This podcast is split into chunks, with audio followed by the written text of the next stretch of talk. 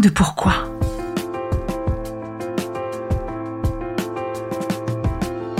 Écoutez bien. Ici, les spécialistes de la résilience, les survivants du cancer, vous raconter leur traversée, leurs chocs, leurs peurs, leurs espoirs et leurs choix face à cette maladie qui les transformera à tout jamais.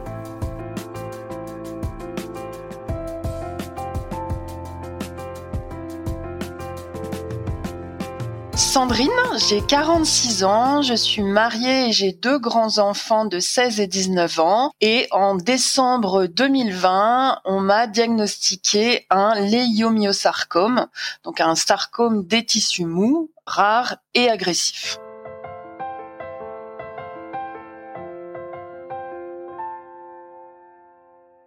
Bonjour Sandrine. Bonjour.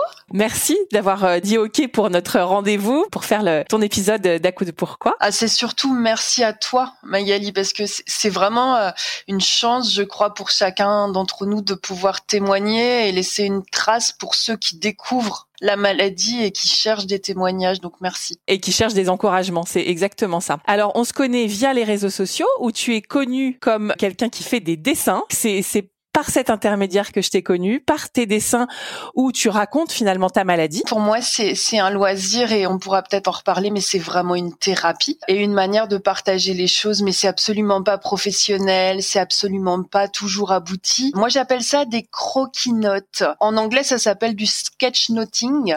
Je préfère croquis-notes parce que parce que ça me permet de dire que je croque mon cancer dans mes dessins. Que tu croques ton crabe, c'est ça? Exactement. Sandrine, comment vas-tu aujourd'hui? Aujourd'hui, je vais je vais bien, je me sens bien. J'ai pas de traitement. J'ai eu euh, une petite rhinopharyngite et euh, bah, j'étais plutôt contente de l'avoir parce que c'est c'est une petite maladie de la vie normale et mais ça fait du bien d'aller chez le médecin pour euh, un truc aussi banal qu'une rhinopharyngite. Est-ce que tu peux nous expliquer quand est-ce que ce cancer est entré dans ta vie cette annonce? Les annonces, elles sont à rebondissement. Hein. En tout cas, le cancer, je pense comme pour tout le monde, il est entré dans ma vie de manière très violente au mois de décembre 2020. Moi, je me suis euh, réveillée un matin avec euh, du sang dans les urines. Ça m'était jamais arrivé. Tout de suite, ça m'a vraiment fait paniquer. J'étais dans mon nouveau job depuis quatre mois. J'étais sur euh, une formation pas très rigolote sur le logiciel de paye à, une heure et demie de chez moi. Du coup, j'ai tout de suite téléphoné à mon médecin, qui lui, pas tellement paniqué finalement tout de suite. Mais bon, on m'a quand même donné rendez-vous euh, rapide, quoi. Dès que je suis rentrée le vendredi soir, je suis allée le voir. On a fait une analyse d'urine. J'avais bien une infection urinaire, donc il m'a traité pour ça. Moi, j'avoue que des infections urinaires, j'en avais jamais trop fait, mais j'avais jamais non plus entendu des gens me dire qu'ils saignaient quand ils avaient des infections urinaires. Donc j'étais moyennement rassurée. J'étais pas paniquée, mais euh, il m'avait pas complètement rassurée. Quand la semaine euh, a passé et qu'effectivement euh, je saignais toujours et j'avais en plus mal au dos, j'y suis retournée. Et là, il m'a envoyé faire une échographie en pensant à une pyélonéphrite. Presque ça m'a rassurée parce que je me suis dit, ouais, c'est plus cohérent, la pyélonéphrite, euh, euh, saignement, infection. Je suis partie à mon échographie en me disant, euh, bon, bah là, on va trouver ce que j'ai, on va me soigner, nickel. Sauf que, ben, pas nickel du tout. c'est ce moment où euh, l'échographe change de tête, euh, bloque complètement sur ton, sur tes images, euh, te regarde quasiment plus et finit par dire faut faire un scanner, il y a une masse de 10 cm dans votre rein droit. Qu'est-ce qui se passe dans ta tête là? Je pense à mon père qui a eu un cancer du rein, une masse de 10 cm dans mon rein droit. je me dis bon ben c'est peut-être mon tour mais en même temps, je vais pas trop mal parce que mon papa a eu vraiment euh, des soins très appropriés, ça s'est très bien passé. On lui a enlevé son rein, il n'a pas eu de traitement euh, après. Ça faisait euh, une bonne dizaine d'années, je dirais à ce moment-là. Du coup, je me dis bon bah si au pire c'est ça, ça se passera aussi bien que lui. La, prochaine étape, c'est du coup le scanner.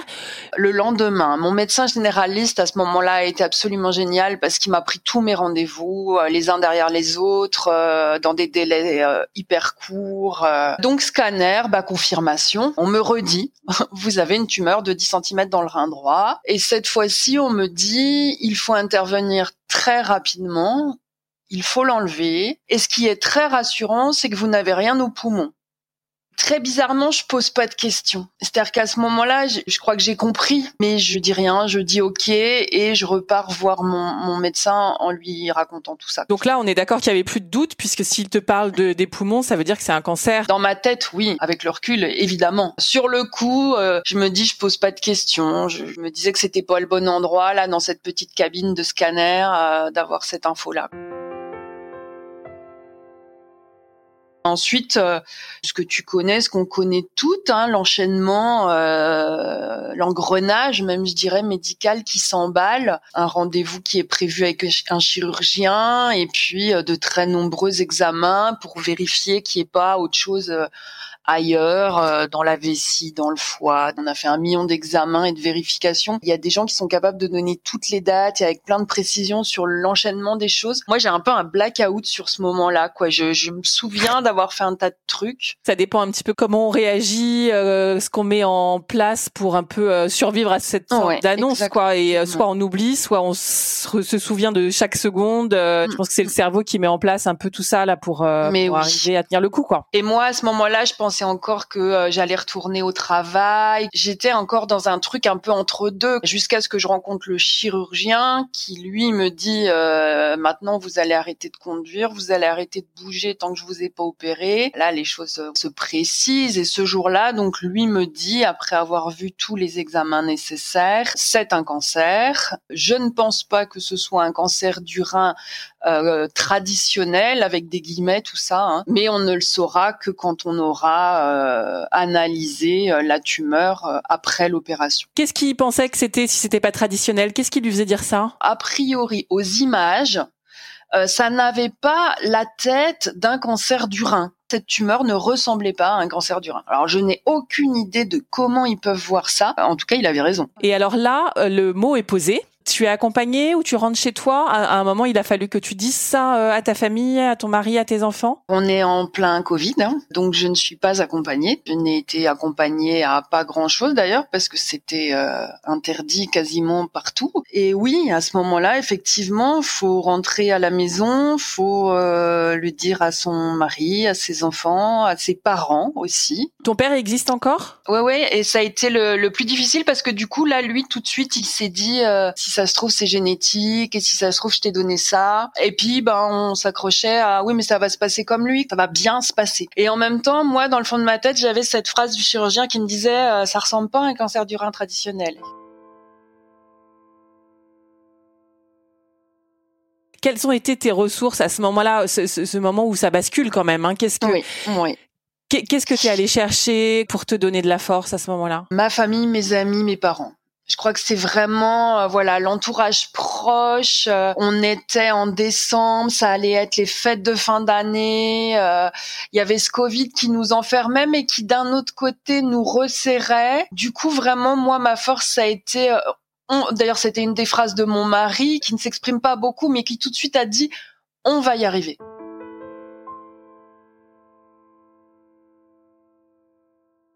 C'est marrant parce que ce on, moi, je, je déteste ce mot. Je, je- c'est un mot qui professionnellement je l'emploie pas. Et, et depuis, bah, je l'emploie vachement plus parce que il m'a beaucoup marqué avec sa phrase "On va y arriver". Ben ouais, c'est ça quoi. C'est qu'on on- on est tous partis dans cette aventure.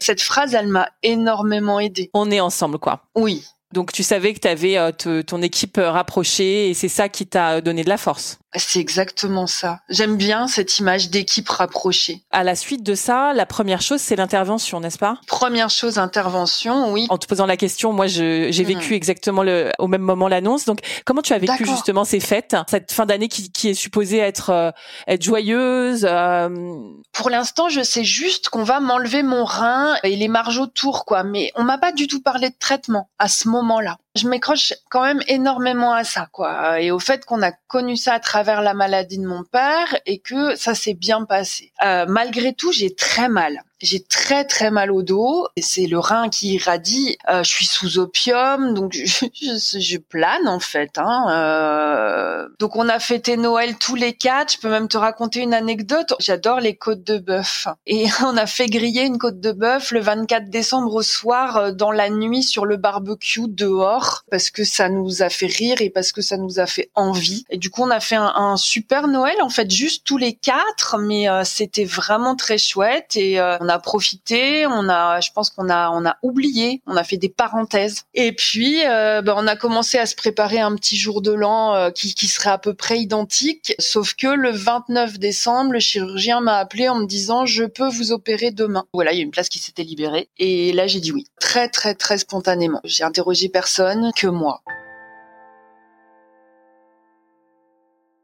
Je me suis dit, euh, faut que ça aille vite, faut qu'on enlève ça. Du coup, il m'a opéré le 30 décembre. Comment ça s'est passé? Dur parce que euh, Covid. Mon mari qui m'a accompagnée est resté à la porte euh, du service. Je me suis retrouvée toute seule avec ma petite valise dans ma petite chambre. Euh, et ça, j'avoue que je m'y étais pas du tout, du tout préparée. Ensuite, après, ben, ma foi, euh, les choses se passent. Euh, j'ai pas eu accès aux soins intensifs alors que j'en aurais eu besoin la première nuit parce qu'ils étaient pleins cause Covid. Enfin, le Covid a tenu beaucoup de place dans cette première étape. Je suis sortie par contre très rapidement de l'hôpital euh, entre guillemets grâce à ça parce qu'il fallait pas trop traîner dans cet endroit-là. Retour à la maison douloureux d'un côté soulagé parce que c'était fait, et puis dans cette attente que tout le monde connaît hein, euh, du résultat euh, d'anapat, euh, on finit par parler comme des médecins à un moment donné, un mot qu'on n'employait jamais avant. Hein, donc euh, on attend le résultat de l'anapat. Qui a mis à peu près quoi, 20 jours à arriver, un truc comme ça? Ouais, trois semaines. Et là, moi, du coup, ça a été un appel téléphonique le chirurgien donc qui m'a appelé pour me, me confirmer euh, qu'il avait reçu euh, le résultat des analyses et il a été assez direct. Je saurais jamais en fait ce qui aurait été mieux, pas mieux, euh, téléphone, pas téléphone, direct, pas direct. En tout cas, lui, il m'a dit très rapidement, voilà, j'ai reçu le résultat de vos analyses. en effet, c'est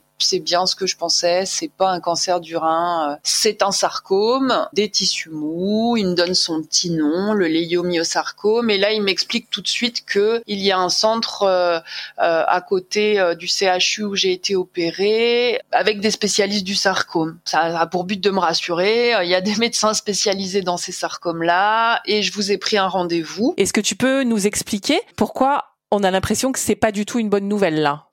C'est pas du tout une bonne nouvelle parce que c'est un cancer rare et que du coup on a moins de, de, recul et, moins de traitement et que leurs taux de récidive sont extrêmement importants. Mais est-ce que c'est plus ou moins grave? Je ne sais pas parce qu'en fait il y a, y, y a, plein de cancers euh, qui pourraient répondre à cette définition.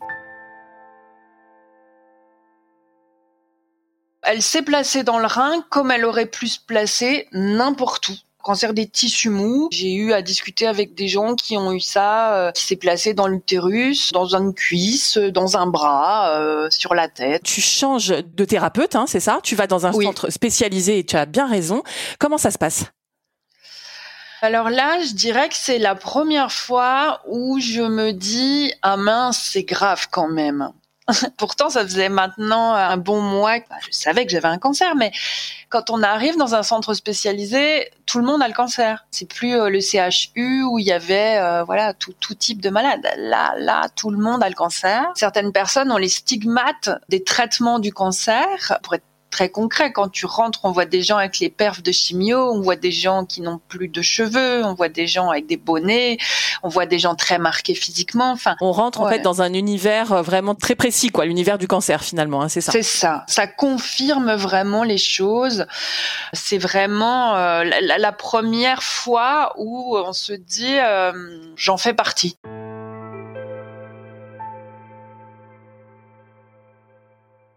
C'est un côté à la fois très rassurant, ce sont des spécialistes, ils savent de quoi ils parlent, ils ont des solutions. Et à la fois, euh, ça nous renvoie à, nous-mêmes et à ce qu'on peut éventuellement renvoyer aux autres. euh, et c'est pas si facile. Première consultation, est-ce qu'il y a une suite de traitement après l'intervention? Oui, c'était le but de cette première euh, rencontre avec l'oncologue. Hein. C'était que du coup, elle, elle m'explique que euh, au vu des résultats de la napate, on pouvait pas se contenter de la chirurgie, d'autant qu'ils avaient trouvé ce qu'ils appellent un ganglion métastatique dans les marges. Bon, il est parti hein, vu qu'il était dans les marges, mais ça voulait quand même dire que la maladie avait commencé à évoluer. Du coup, il fallait faire une chimiothérapie adjuvante. Moi, j'ai complètement découvert ce mot adjuvant, hein, euh, qui veut finalement juste dire qui vient en complément de la chirurgie pour tenter de faire en sorte que si jamais il y a des petits trucs euh, un peu cachés quelque part ou s'il avait eu l'idée d'évoluer euh, juste après, on l'en empêche c'est finalement ça que j'apprends, c'est que la chirurgie ne suffira pas, c'est que euh, ce cancer il est très rare et très agressif et que du coup il faut taper vite et il faut taper fort. C'était les mots de l'oncologue. Hein, donc euh, et t'apprends du coup euh, que tu vas subir une chimiothérapie. Et ça, on n'est jamais prêt à entendre ça. On, on a une sorte d'imaginaire collectif quoi de la chimio. Comment t'as vécu cette nouvelle? Je dirais que comme dans toutes les étapes, moi j'ai le sentiment d'avoir toujours été euh, mi figue mi raisin. C'est-à-dire que là j'étais à la fois euh, prête à partir. Ok, donc euh, la chimio c'est le truc qui va empêcher que il y ait des métastases, qu'il y ait des nouvelles tumeurs. on me dit que c'est rare et agressif et que c'est un traitement qui peut empêcher que ça revienne, que ça s'installe, machin. Donc moi du coup euh, bah c'est ok on y va quoi. D'un autre côté ah ouais mais de la chimio quand même quoi. Là ça veut vraiment dire des moments compliqués ça veut vraiment dire un million de choses dont on sait pas trop. Moi j'avais eu hein, dans mon entourage des gens qui avaient eu de la chimio. Alors euh, pas pas mon père hein, comme je l'ai dit tout à l'heure euh, mais mais d'autres personnes. Donc oui on se projette on imagine on, on craint des choses. Donc ouais un sentiment vraiment partagé dans ouais je suis prête à y aller. Et puis bon bah là va vraiment falloir s'armer euh, d'un million de trucs pour que ça passe. Ça fait très peur. J'ai rencontré les deux types de personnes, tu vois, ceux qui étaient effrayés complètement par les traitements, que je comprends parfaitement parce que ça fait super peur, et ceux qui ont peur d'y rester, quoi. Tu fais partie de quelle, quelle équipe? À ce moment-là précis, je crois que j'ai quand même plus peur d'y rester. À partir du moment où on m'a dit c'est rare et agressif, à partir du moment où on m'a dit c'est plus grave que ce qu'on aurait pu penser au départ, là vraiment j'ai eu peur pour ma vie. Et je dis souvent, j'ai pas forcément eu peur de mourir, mais j'ai eu peur de laisser les gens, mon mari, mes enfants, euh, mes parents, mes amis. Enfin voilà, j'ai eu peur de, les laisser planter là. Et du coup, j'ai plutôt vu les traitements comme euh, mon arme, quoi ok, on y va. Et alors, comment ça se passe? Est-ce que c'est tout de suite, ça enchaîne ou comment ça se passe? Qu'est-ce qu'on t'annonce? ah, Tout s'est enchaîné. La semaine d'après, on faisait tous les examens cardiaques, euh, osseux, etc. pour vérifier une éventuelle extension et le fait que mon corps allait supporter les traitements. Je crois que c'était à peine dix jours après, on me posait le pack dans la foulée euh, première cure de chimiothérapie. Euh, ça a été vraiment un enchaînement de rendez-vous où je crois que là, je m'étais vraiment mis dans une bulle et où je ne réfléchissais plus. J'avançais. Fallait faire ça, alors on avançait. Quel âge ont tes enfants? J'ai une fille de 15 ans et un garçon de 19 ans. Tu les tiens au courant au jour le jour ou tu fais des points? Au tout début, je leur ai demandé à chacun d'entre eux ce qu'ils voulaient. Savoir, pas savoir, tout savoir au fur et à mesure où euh, à des étapes un peu euh, clés. Tous les deux m'ont dit on veut tout savoir et au fur et à mesure. Alors j'adapte un peu. Parfois quand il y a des, des, moments de doute entre deux et que je sais que l'examen suivant peut peut-être un peu lever le doute, bah, j'attends l'examen suivant pour donner l'information. Comment ils l'ont vécu euh, cette nouvelle d'abord du cancer et ensuite de la chimio, le truc qui s'accélère? Ma fille, euh, pas trop bien, parce que malheureusement autour de nous, on n'a pas eu que de bons exemples au niveau de cette maladie. Du coup, elle a tout de suite projeté le pire. Et puis après, euh, voyant que euh, on n'y arrivait pas trop mal, euh, tous ensemble. Je dirais que avec le temps, on apprend à vivre avec. Euh, mon fils, plus à distance, je dirais que quand on se voit, on en parle beaucoup moins et on profite des moments. Je sais pas si c'est plus ou moins dur pour lui, hein, c'est pas du tout la question ou pour moi d'ailleurs, mais en tout cas, euh, on le vit pas de la même manière. Est-ce que tu peux euh, nous raconter, enfin nous donner ton ton ressenti sur cette euh, phase de chimiothérapie, ça a duré combien de temps déjà? Quatre mois et demi. Moi, j'ai été hospitalisée tous les 21 jours pendant 48 heures. 48 heures euh, seule. J'étais peut-être pas plus mal centrée sur moi-même, mais je saurais jamais comment ça aurait été euh, autrement. Moi, j'ai trouvé qu'on était euh, hyper bien pris en charge, hyper guidé, hyper accompagné, dans, dans, un environnement vraiment bienveillant. un détail, un, un peut-être un peu idiot, mais on avait des plateaux repas magnifiques des, super repas avec des jolis petits desserts euh, dont on mange quasiment rien, mais ça fait tellement envie que tu arrives à en manger un peu quand même. Hein. J'envoyais des photos justement à mes enfants, à mon mari, à ma copine. On dit, ah regarde, j'ai un super dessert. Il y a des détails comme ça qui, qui comptent hein, dans ces moments-là de toute façon. C'est ça, c'est que ce petit truc-là, c'était devenu un rituel. Euh, alors c'est quoi aujourd'hui Tu manges quoi? Et c'était vraiment devenu un rituel que d'envoyer cette photo-là. Est-ce que tu as perdu tes cheveux?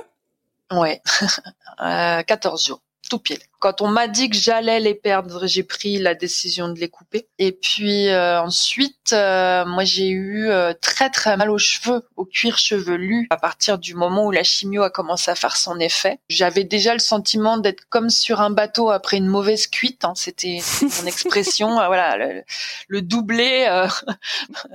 Ça fait beaucoup les deux, hein, je hein, Voilà mal de mer et mauvaise cuite. Enfin, c'était quand même un truc de dingue. Du coup, mal aux cheveux, non, quoi. Donc, j'ai fait couper euh, très, très court et au quatorzième jour, euh, sous la douche, euh, ce qui restait est parti. Je disais dans une de mes planches là que euh, c'est une épreuve dans l'épreuve quoi. C'est tellement dur ce moment. Euh, puis c'est pas que les cheveux quoi. Enfin c'est ensuite le, le regard. Euh, je me maquillais pas beaucoup avant, mais puis avoir de, de de cils, de sourcils, pas pouvoir mettre même juste un peu de mascara. Enfin c'est hyper dur quoi. C'est c'est plus nous. C'est quelqu'un d'autre dans le miroir. C'est une épreuve en plus. Bah, l'épreuve de l'image de soi, l'image qu'on renvoie. Euh, comment tu as décidé de faire euh, pour faire face euh, au monde en fait, comme ça J'avais découvert les frangines et du coup, avant que ça tombe, tout ça, avant qu'on commence, j'avais pris le temps d'aller m'acheter une frange, un joli bonnet et un joli turban pour me préparer à ça. J'aimais bien. J'étais très contente de mes achats, sauf que j'ai jamais pu porter la frange. Moi, euh, c'était pareil. Comment t'expliques ça? Tant que ça n'a pas été obligatoire, c'est-à-dire que ce moment de l'essai, de l'avant-chute, je trouvais ça rigolo, ça me plaisait, je m'aimais bien. Et quand c'est devenu euh, entre guillemets obligatoire, qu'il, qu'il j'avais plus de cheveux, ben, j'en avais plus envie. C'est pas la frange que j'aimais pas, c'est que sur moi, je, je ne l'aimais pas, je ne m'y retrouvais pas. Bah au final, je me suis faite euh, au foulard que je nouais en fonction, et j'ai passé beaucoup de temps sans rien, beaucoup plus dur dans la rue en public et tout. Mais j'ai fini par réussir un peu parfois quand même. Enfin, c'était souvent plus facile loin de chez moi. que juste autour, j'habite dans un petit village, hein, donc le juste autour, il est compliqué. Mais dès que je m'éloignais un peu, ça devenait plus facile en fait. Est-ce que tu ressentais une sorte de force un peu quand tu arrivais à sortir crâne nu, euh, entre guillemets, un peu euh, assumer euh, ce qui t'arrivait? Est-ce que est-ce que c'était dur ou, ou, ça te procurait plutôt de la force? Une fois qu'on y est, ça fait du bien. Je me rappelle d'un moment où on était allé se balader dans le Jura en été, voir des cascades, c'était magnifique. Et là, j'étais crâne nu, il faisait hyper chaud. voilà, j'étais avec ma famille, on était tous les quatre et voilà, j'étais bien. je voulais rien sur ma tête. Et il y a des gens qui ont vraiment fixé sur ma tête. Ma fille, en blaguant, me, me glisse dans l'oreille, maman, fais gaffe, t'as perdu tes cheveux. Euh, les gens sont en train de les chercher. Et je, on a ri toutes les deux. Tu te sens un peu fort, ouais, quand même, à ce moment-là, assez fier de te dire, euh, bon ben voilà, c'est comme ça. Ma, ma vie en ce moment, à moi, c'est ça. Et, euh, et là, il fait chaud, je suis bien comme ça et je reste comme ça.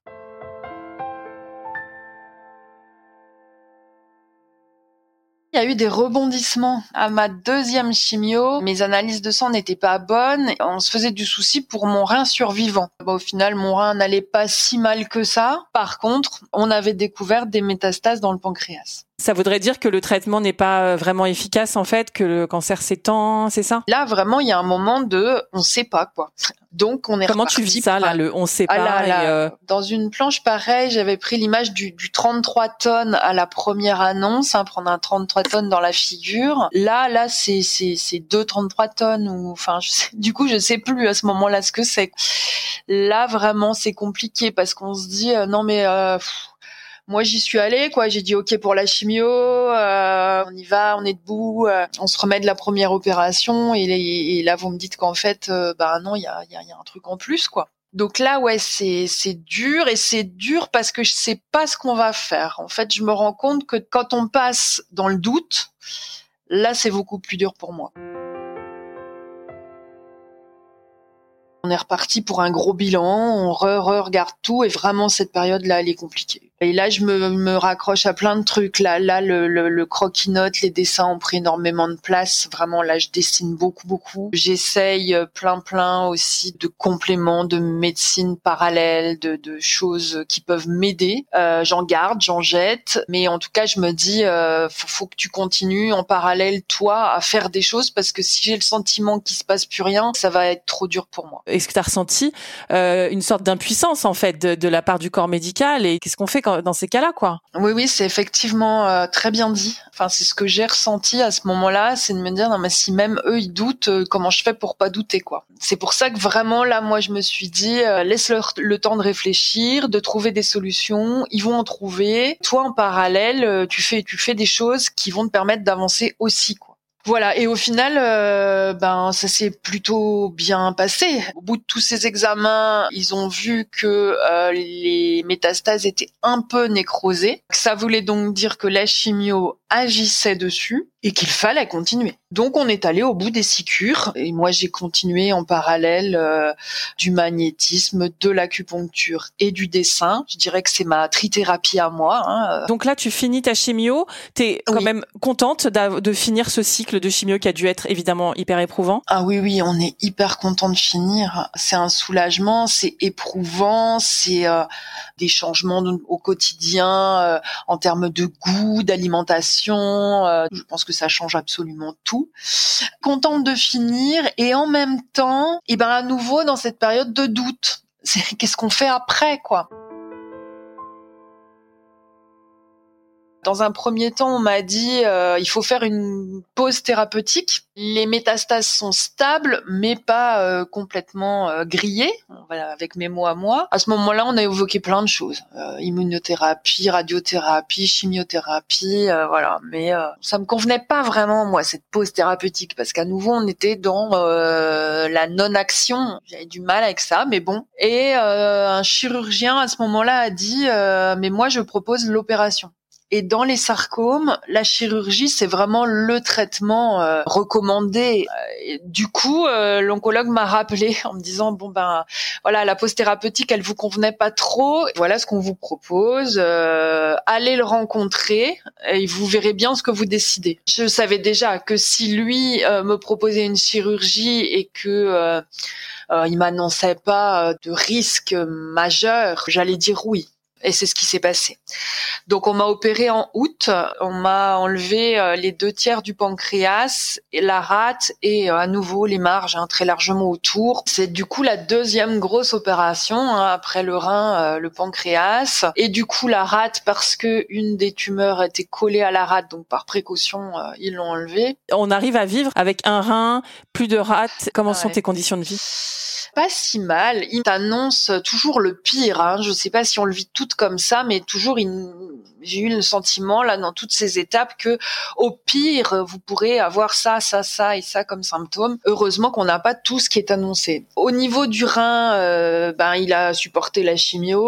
Euh, euh, ça demande de, de, de, boire beaucoup et de faire attention à pas manger trop salé. Je caricature un peu. Au niveau de la rate, alors je vais avouer un truc, c'est que moi je ne connaissais pas du tout les fonctions de la rate avant tout ça. Sauf que quand même la rate, c'est ce qui crée notre immunité. Quand on a plus de rate, faut refaire absolument tous les vaccins et même plus parce qu'il faut se protéger beaucoup, surtout des infections euh, liées aux poumons, aux bronches. Euh.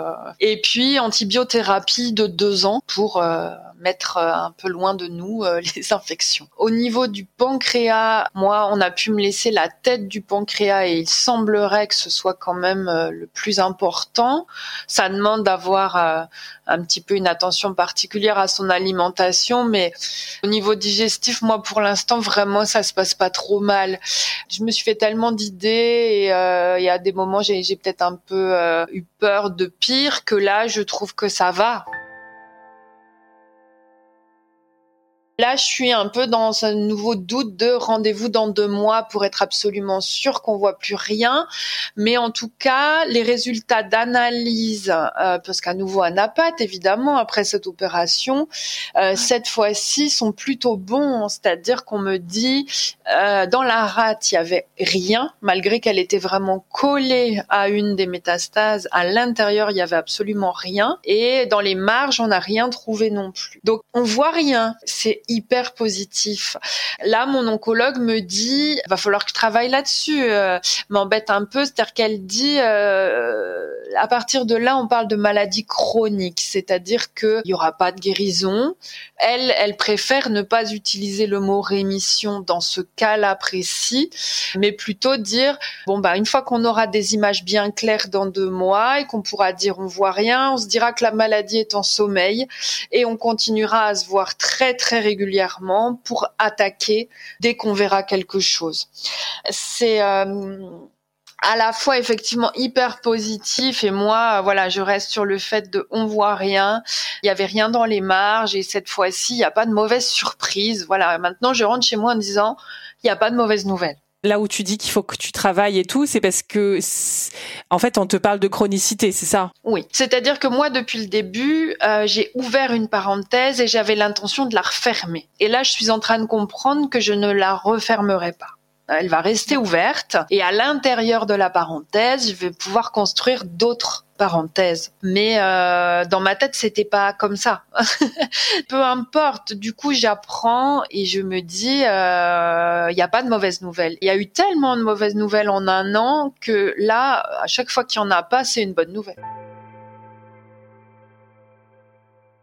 Apprendre à vivre finalement avec cette maladie qui est en sommeil, ça veut dire euh, apprendre à être joyeux, à avoir d'autres peines éventuellement, à, en fait à avoir toutes les déclinaisons de la vie à l'intérieur de cette parenthèse, comme tu dis, c'est ça. C'est exactement ça, vivre avec la maladie sans être forcément malade ou en étant malade normalement, parce que bon bah là il me reste des choses à faire, hein. il me reste dix semaines de rééducation euh, qui sont nécessaires pour que mon corps euh, retrouve énergie euh, vitale et que si jamais il y avait besoin d'un nouveau traitement, je sois prête à l'encaisser et puis pour reprendre le cours de ma vie.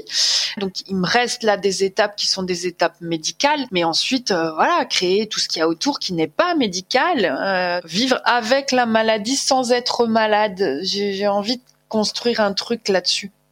C'est chouette d'entendre j'ai envie en tout cas. Oui. J'ai remarqué que euh, les initiales de ton nom correspondaient aux initiales de ta maladie. Eh oui.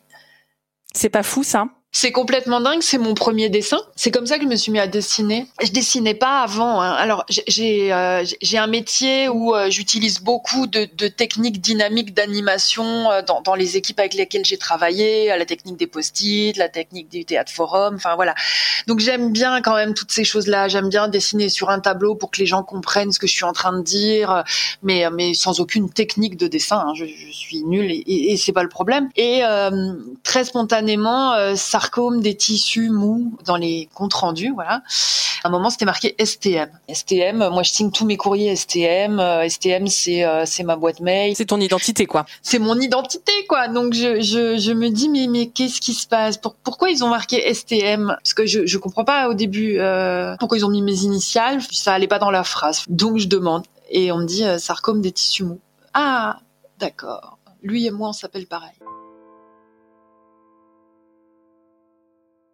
Je l'ai dessiné direct, direct. J'ai écrit ces trois lettres avec euh, S Sandrine d'un côté, euh, Sarcome de l'autre, et c'était parti pour euh, les dessins suivants. Mais je sais pas quoi en dire. Et à ce stade, j'ai décidé que j'arrêtais de me poser la question du pourquoi. Pourquoi moi? Pourquoi on s'appelle pareil? Pourquoi pourquoi, pourquoi, pourquoi. Si j'ai fait ce podcast et s'il s'appelle comme ça, c'est justement parce que moi, le pourquoi en un mot, ça m'a rendu folle, mais comme je mm. pense que ça rend fou tous les gens qui subissent un cancer, puisqu'en fait, on sait eh jamais vraiment le pourquoi en un mot. Et moi, c'est justement le en deux mots qui m'intéresse, et c'est pour ça que je, te pose, je vais te poser cette question. Est-ce que cette épreuve, évidemment, euh, j'imagine qu'elle t'a transformé, et, et quel sens tu mets à cette épreuve pour toi? Euh, Le pourquoi en deux mots. Pourquoi? Vers où on va? Vers où tu vas? Euh, Qu'est-ce que t'en fais? J'ai envie que ce cancer n'ait pas complètement bouleversé ma vie déjà. J'ai pas envie de lui laisser le droit de ça.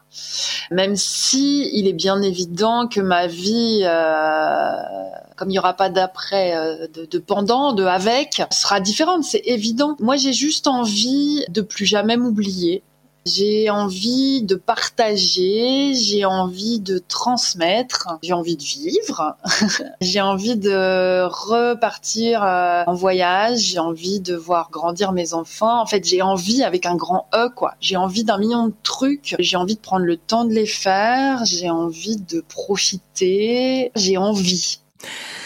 Pour l'envie alors, pour l'envie de de faire tout ce que tu aimes et tout ce que tu veux. C'est exactement ça, et, de, ne pas lui laisser la place de gêner mes envies, quoi. Il n'aura pas cette place-là. Sandrine, je te remercie beaucoup pour tout et je te souhaite euh, d'aller au bout de toutes tes envies et que la route soit belle. Voilà.